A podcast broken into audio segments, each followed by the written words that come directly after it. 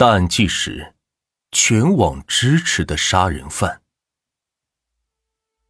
二零零六年，一贵州男子亲眼目睹妻子被工友强奸，忍无可忍的他抄起地上菜刀，直接砍向工友二十刀，致其死亡。男子作案后逃亡深山八年，可后来发生的事情却引起轩然大波，很多人表示不理解，这。到底是怎么回事呢？田仁信和罗梅是贵州大山里的一对夫妻，虽然家里经济条件不好，但田仁信是一个吃苦耐劳的模范丈夫，两个人的日子过得幸福美满。二零零六年，此时两个人的大女儿已经六岁，小女儿也三岁了，眼看着孩子到了上学的年纪，家里以后的开销也越来越大。夫妻俩渐渐为钱发起了愁。孩子他爸，我看村里好多人都出去打工了，都赚钱盖新房子了，要不我们也出去试试？罗梅的话正是田仁信想说的。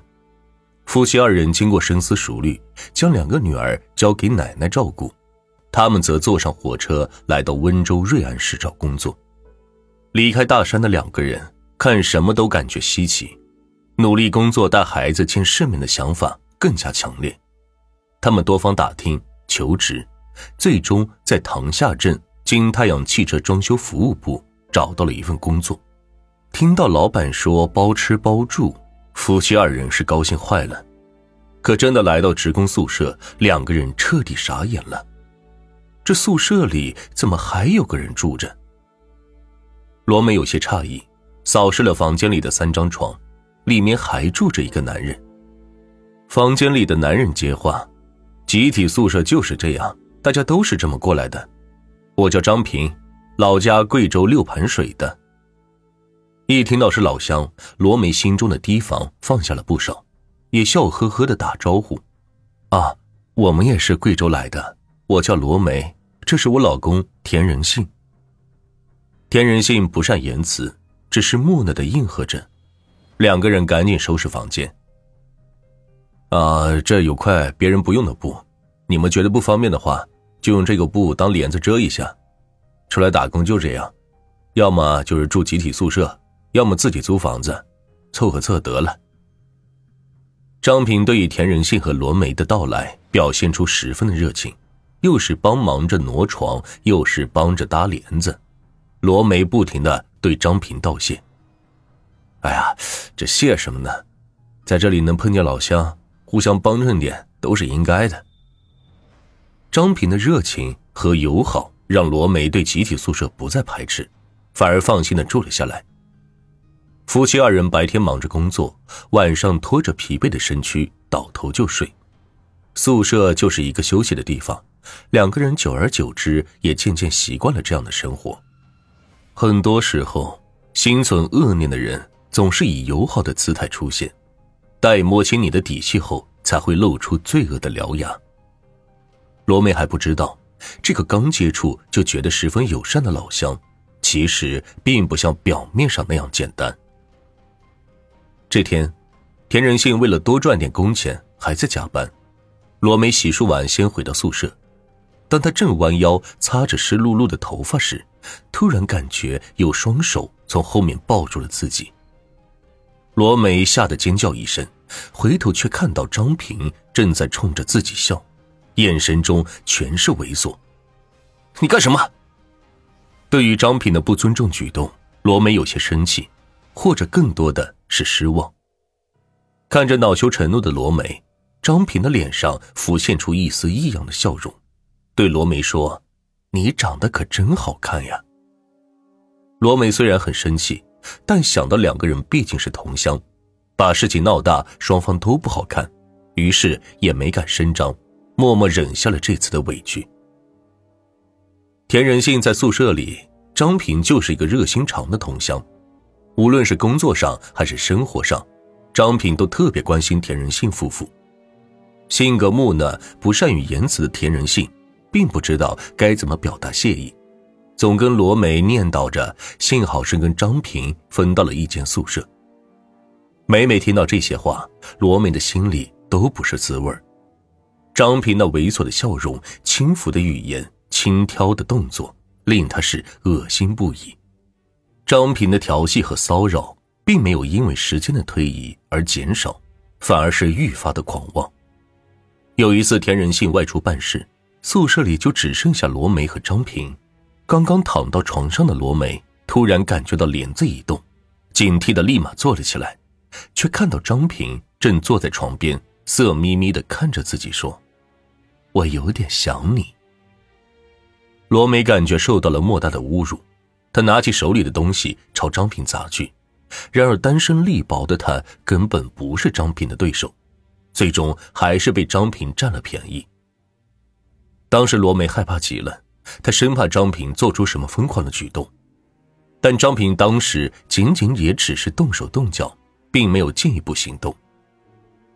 这件事之后，罗美对于张平的警惕性越来越强，对于和张平同住在一间宿舍这件事是无比抵触，渐渐的萌生想要搬出去住的想法。孩子他爸住在这里多少有些不方便，你看，要不要咱们在厂子附近租个房子，不用太好，有地方睡觉就行。啊，这里不比家里。每个月的租金也是一笔钱，况且在这里住着不是挺好吗？就是个睡觉的地方，忍忍就过去了。天人性怎么可能知道，罗梅想搬走的原因并不是吃不了苦，而是张平对她的骚扰愈发明显，变本加厉。罗梅不是没想过把这件事告诉给丈夫，但田仁信站在张平面前，孰强孰弱，立分高下。如果真的发生了冲突，她甚至觉得丈夫一定会被张平狠狠的揍一顿。为了丈夫的安全，罗梅只能一忍再忍。正是这个选择，最终将他们夫妻二人推向了深渊。二零零六年三月十七日晚上十一点多，工作一天的罗梅和田仁信已经躺在床上准备睡觉了。就在这时，张平突然找到田仁信。希望田仁信可以出去帮自己办点事。因为张平经常照顾田仁信，所以当他开口时，田仁信没有拒绝，披了一件衣服就出门了。当时罗梅因为太疲倦，已经渐渐进入梦乡，只知道丈夫出去了，具体的事情她也没有去过问。就在田仁信出门后没多久，睡梦中的罗梅感觉到一丝异样，似乎有人的手在上下游动。她猛然想起丈夫出门了，宿舍就只剩下她和张平。结合之前张平的行为，罗梅吓得困意全消，下意识的就想要逃跑。此时的张平赤裸着身体，彻底露出本来面目，直接压住罗梅，让她是无法动弹。寂静的黑夜中，罗梅的求救声显得无比的刺耳。她努力反抗，手指拼命在张炳身上抓挠。却无济于事。自始至终，罗梅从未停止呼救，一直到半个小时后，她的声音接近嘶哑，身体也渐渐失去力气，床单被她的泪水浸湿，却不见一个人前来救她。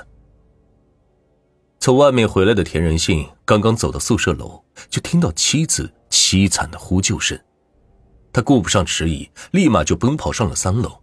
踹开门后，却看到了让他无法冷静的一幕。一直到天仁信进门，张平还在行不轨之事。罗美的衣服凌乱的扔在地上，他的眼睛红肿。田仁信努力克制着自己的愤怒，咬着牙问罗美：“是你自愿的，还是他强迫你的？”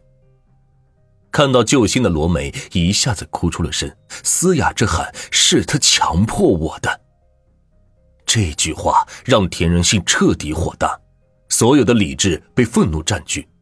他和张平扭打在一起，虽然他的身材瘦小，仍又瘦弱，但盛怒之下的张平却爆发了前所未有的力量，数次把张平撂倒，摁在地上猛揍。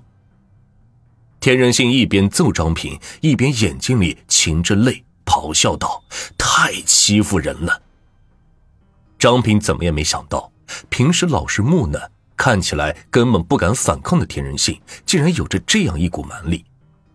双方动起手来，他竟然完全不是田仁信的对手。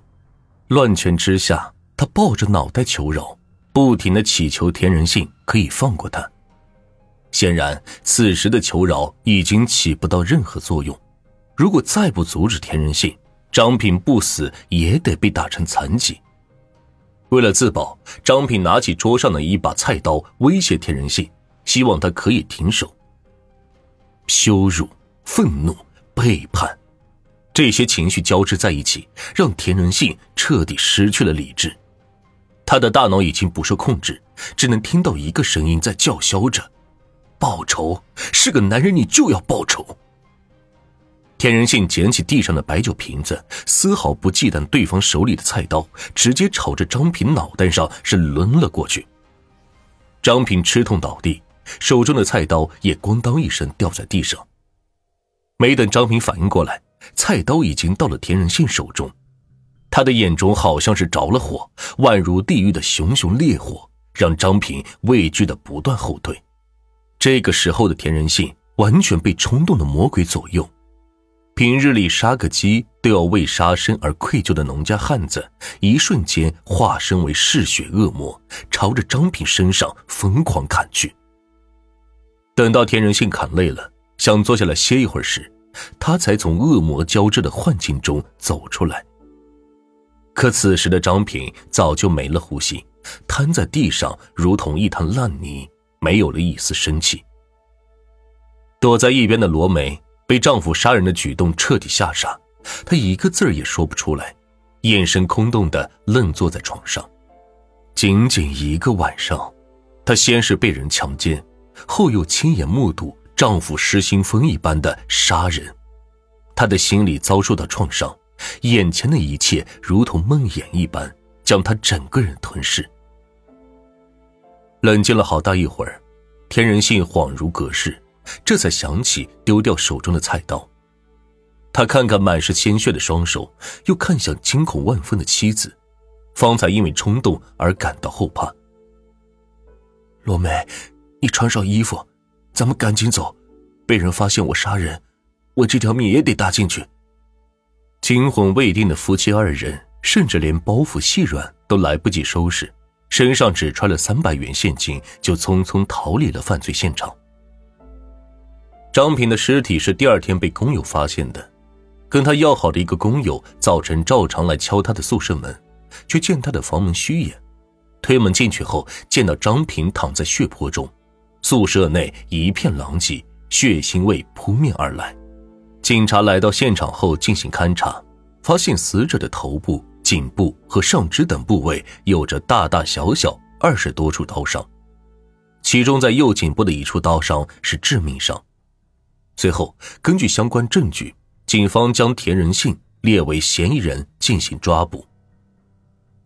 从宿舍逃走后，田仁信就带着妻子躲进了大山，因为这里人烟稀少，利于隐藏身份。当时正值三月，春风陡峭，晚上寒气很重，两个人在山里搭了一个简易的塑料棚落脚，平时就靠种些菜为生。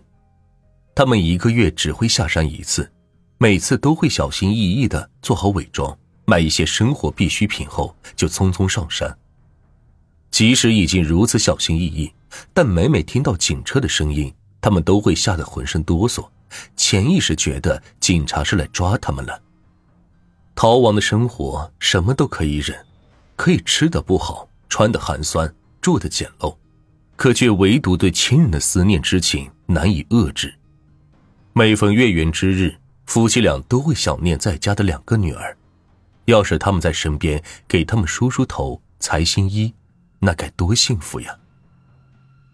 可从田仁信挥刀朝着张平动手的那一刻开始，他们就走上了一条不归路。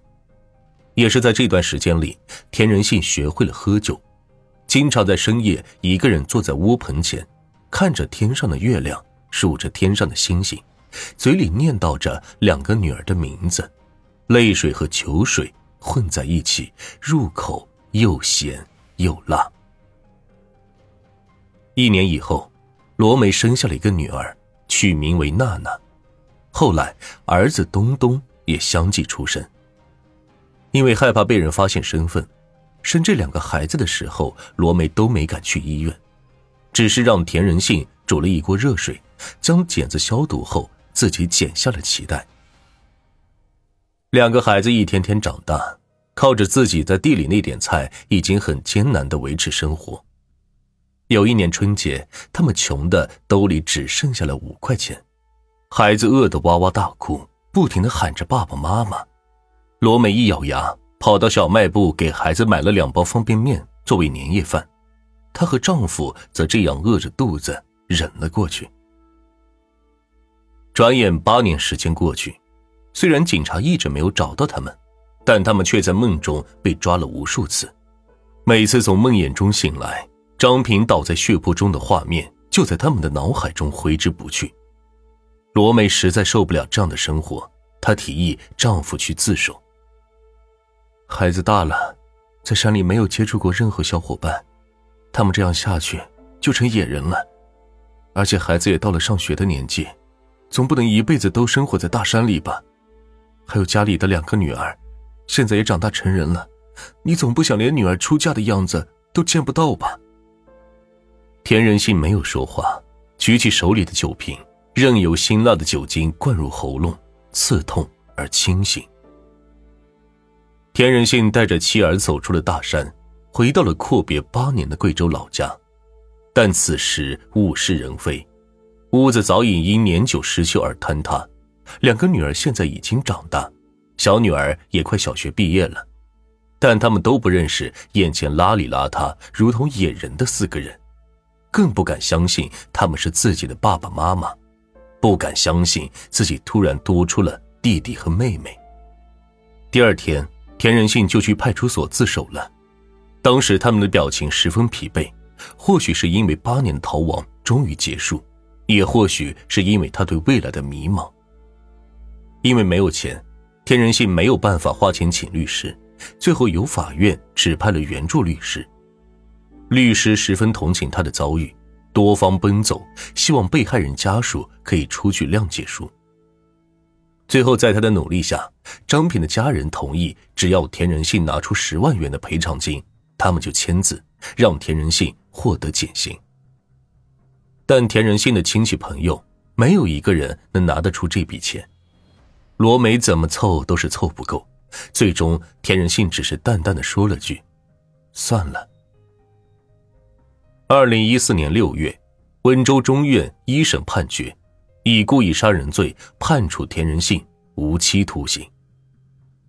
案件本来到这里就结束了，可谁也没有想到，一年以后，有人将该案的判决书放到网上，瞬间引起了轩然大波。暖玉会在评论区里放上这次暖玉在网上找到的此次判决书的正文。这一次网友一边倒的支持田仁信。身为丈夫，在妻子受到暴行时挺身而出，惩治了施害者，结果还被判了这么重，大家纷纷为田仁信喊冤，认为张平死有余辜。可法院为什么这么判呢？其实判决没有任何问题，完完全全按照司法流程。首先是罗梅对张平强奸行为的指认，在本案中成为非常关键的问题，可恰恰问题就出现在这儿。根据警察调查，当时并没有工友反映听到罗梅的呼救声，只听到了田仁信和张平打斗的声音。这些工友觉得多一事不如少一事，都没有来到现场，因此缺乏目击证人。现场也只有三个人目睹了经过，一个是死者张平，一个是杀人者田仁信，一个是被强奸的罗梅，口供全部由罗梅和田仁信提供，不能作为绝对的证据。强奸案件中最重要的证据就是提取到受害者体内有施害者的 DNA，但因为当时案发后罗梅和田仁信就立刻逃亡了，没有进行及时的证据保存，因此法院最后将张平对罗梅的伤害定义为不法侵害，而不是强奸。当时张平对罗梅的不法侵害已经停止，在这种情况下，田仁信因为报复而持刀杀人。不构成正当防卫，或者是防卫过当。让法院最终判定田仁信有期徒刑的原因是，张平身中二十多刀太过残忍，加上田仁信逃亡八年，没有进行任何的民事赔偿，被害者家属未出具谅解书，不符合从轻处罚的规定。网上的人们在为田仁信鸣不平，还有不少法界人士发表自己的看法，每个人都想帮一帮这个穷苦的一家人。虽然结果不如人意，但大家都还想尝试一下。罗梅是一个大山里走出来的女人，她不懂法律，也没有什么文化。对于丈夫背叛无期，她没有不顾一切的上诉，因为她没有钱，更没有精力。她唯一能做的就是在家好好抚养四个孩子长大。那年春暖花开，他来探望天人信，在里面好好表现，争取减刑。我跟孩子们一直都在家里等着你回来。